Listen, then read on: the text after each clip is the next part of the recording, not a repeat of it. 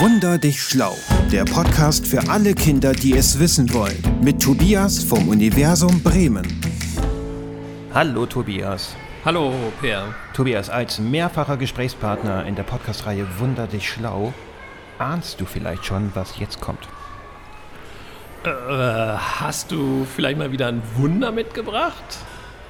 Nicht möglich, oder? Ja, das auch, aber vorher, Tobias, muss ich dich noch einmal kurz auf die Probe stellen, ob du auch wirklich der geeignete Experte für heute bist. Ich habe da was mitgebracht. Hör doch mal rein.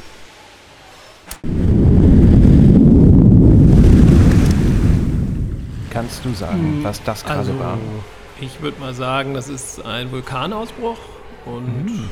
ja, vielleicht beim Stromboli oder so. Ja, fast richtig. Das war der Ätna. Ah, okay. Aber, okay, auf jeden Fall Vulkanausbruch. Das ist korrekt gewesen, denn dazu kam ein Wunder herein. Mats ab. Warum die Vulkane explodieren in einer bestimmten Zeit und nicht immer?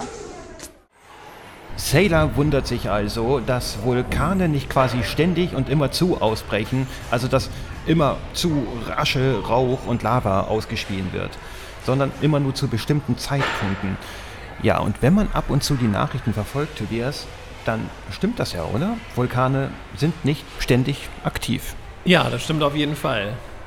Die meisten Vulkane brechen äh, nämlich immer nur zu bestimmten Zeiten aus. Manche alle paar Jahre, manche alle hundert Jahre oder sogar noch seltener. Das hängt eben jeweils vom einzelnen Vulkan ab. Okay, und was macht denn jetzt so ein Vulkan eigentlich aus? Im, im, im Grunde genommen sind das doch einfach nur Berge, große Berge mit einem riesigen Krater da drin, oder? Oder Moment, sind alle Berge etwa Vulkane? Nein, viele Berge sind Teile von Gebirgen, die eher durch tektonische Bewegungen entstehen, also zum Beispiel, wenn zwei tektonische Platten sich aufeinander zubewegen und sich dabei stapeln. Mhm. Aber die meisten Vulkane bilden nach und nach Berge, weil bei ihnen Magma an die Erdoberfläche gelangt und den Berg durch die Schichten aus erstarrter Lava quasi wachsen lässt. Ah, Moment, Moment, das habe ich schon mal gehört.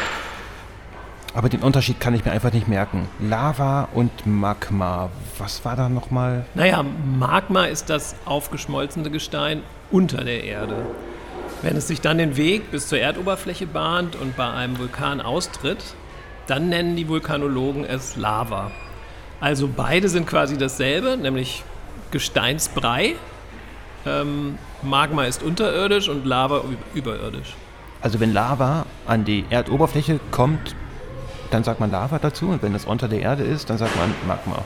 Ja, genau. Also am Vulkan wandelt sich das Magma zu Lava. Wo gibt es denn diese Vulkane eigentlich zu finden? Wo stehen die überall rum? Das Frappierende ist, dass sich Vulkane ähm, überall da finden, wo es auch Erdbeben gibt, nämlich entlang der tektonischen Plattengrenzen. Die äußerste Schicht unserer Erde, die wird ja Lithosphäre genannt, die durchschnittlich so circa hundert Kilometer dick ist, besteht aus verschiedenen Platten, die die Erdoberfläche eigentlich wie so ein Puzzle aufteilen. Mhm. Und an diesen Grenzen, also an den Grenzen der Puzzleteile, gibt es Bewegungen, die durch die Wärme im Innern der Erde angetrieben werden. Dort bewegen sich die Platten entweder aufeinander zu, aneinander vorbei oder voneinander weg. Und durch unterschiedliche Prozesse gelangt dabei Magma an die Oberfläche. Sailor hat ja recht. Meistens sind Vulkane ja sehr ruhig und tun eigentlich gar nichts. Aber unter der Oberfläche, wenn ich dich richtig verstehe, brodelt es irgendwie immer zu. Ja, kann man so sagen. In der Tiefe, da ist einiges los. In äh, manchen Bereichen des Erdmantels, also das ist jetzt sozusagen unterhalb dieser ähm, sogenannten Lithosphärenplatten, also in Tiefen unter hundert Kilometern und bis runter ähm, in zweitausendneunhundert Kilometern Tiefe, gibt es an einigen Stellen so aufsteigendes Gestein. Also da werden Gesteine langsam ähm, sozusagen nach oben bewegt und dabei, bei diesem Aufstieg, schmilzt das Gestein auf. Aber erst in Tiefen so ab zweihundert Kilometern oder darüber. Und dann entstehen dadurch so Blasen aus Magma, die weiter nach oben wandern und unterhalb der Vulkane sogenannte Magmakammern füllen. Also jeder Vulkan hat im Prinzip auch eine Magmakammer unten drunter.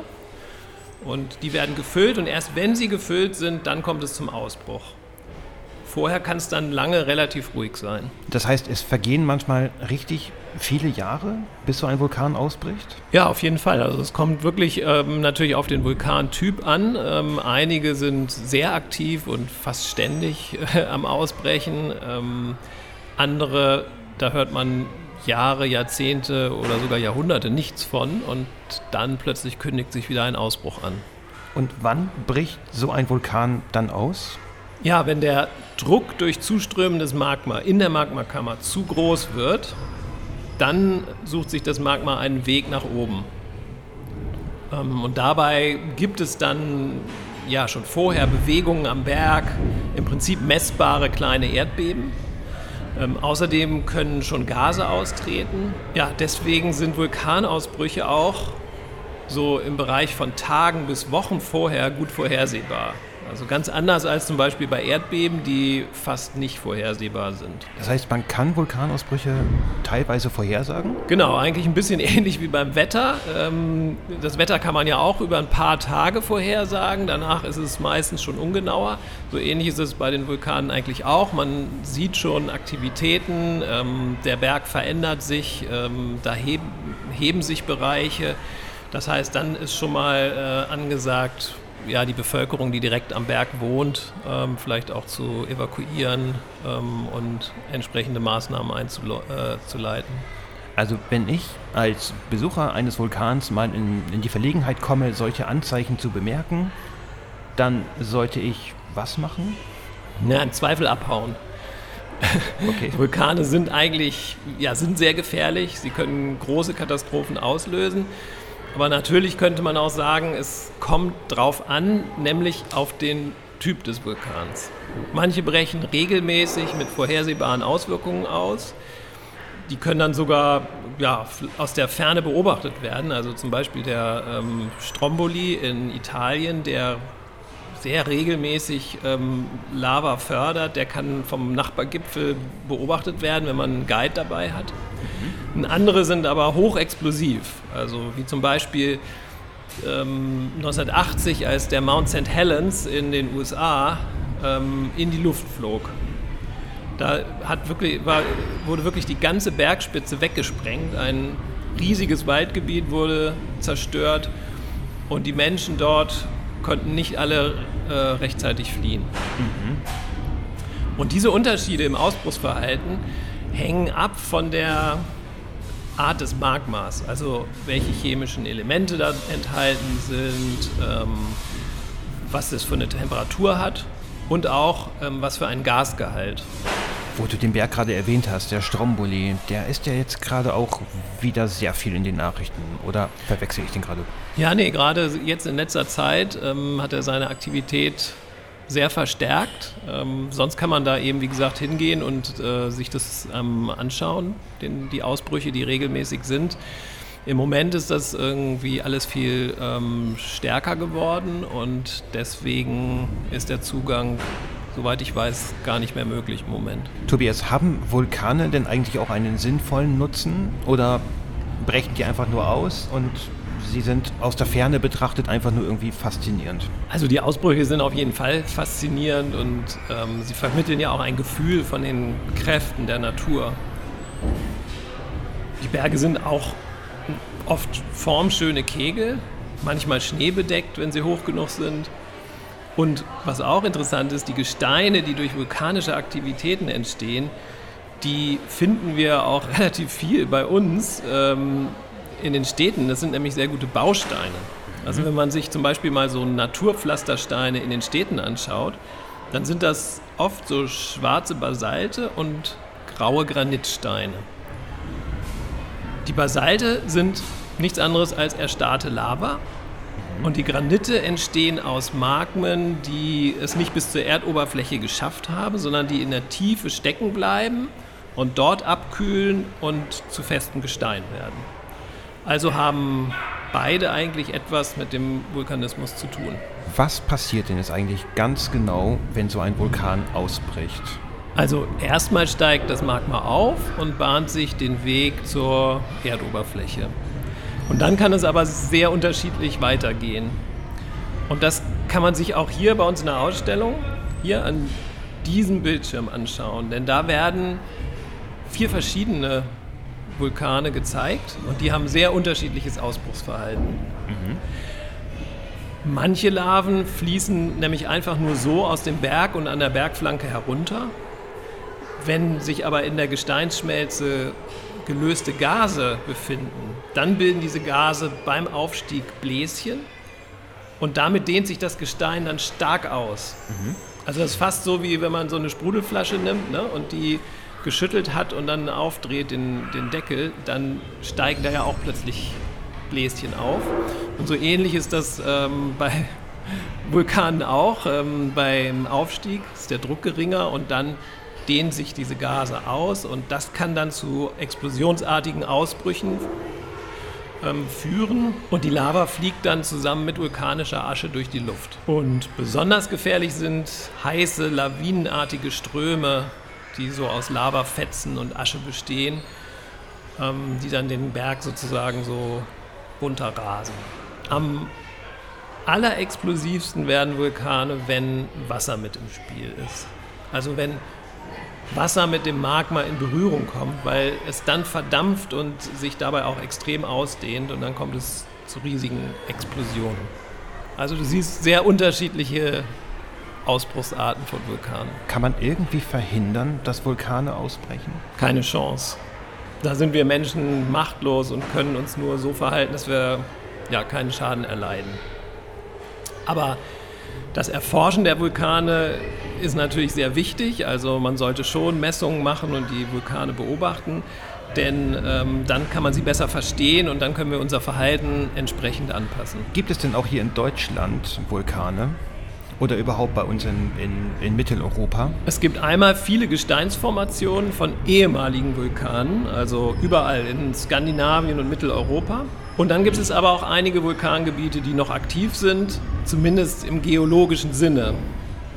Das heißt, dass sie irgendwann auch in der Zukunft nochmal ausbrechen können, auch wenn das vielleicht noch hundert oder tausend Jahre von heute entfernt ist. Mhm.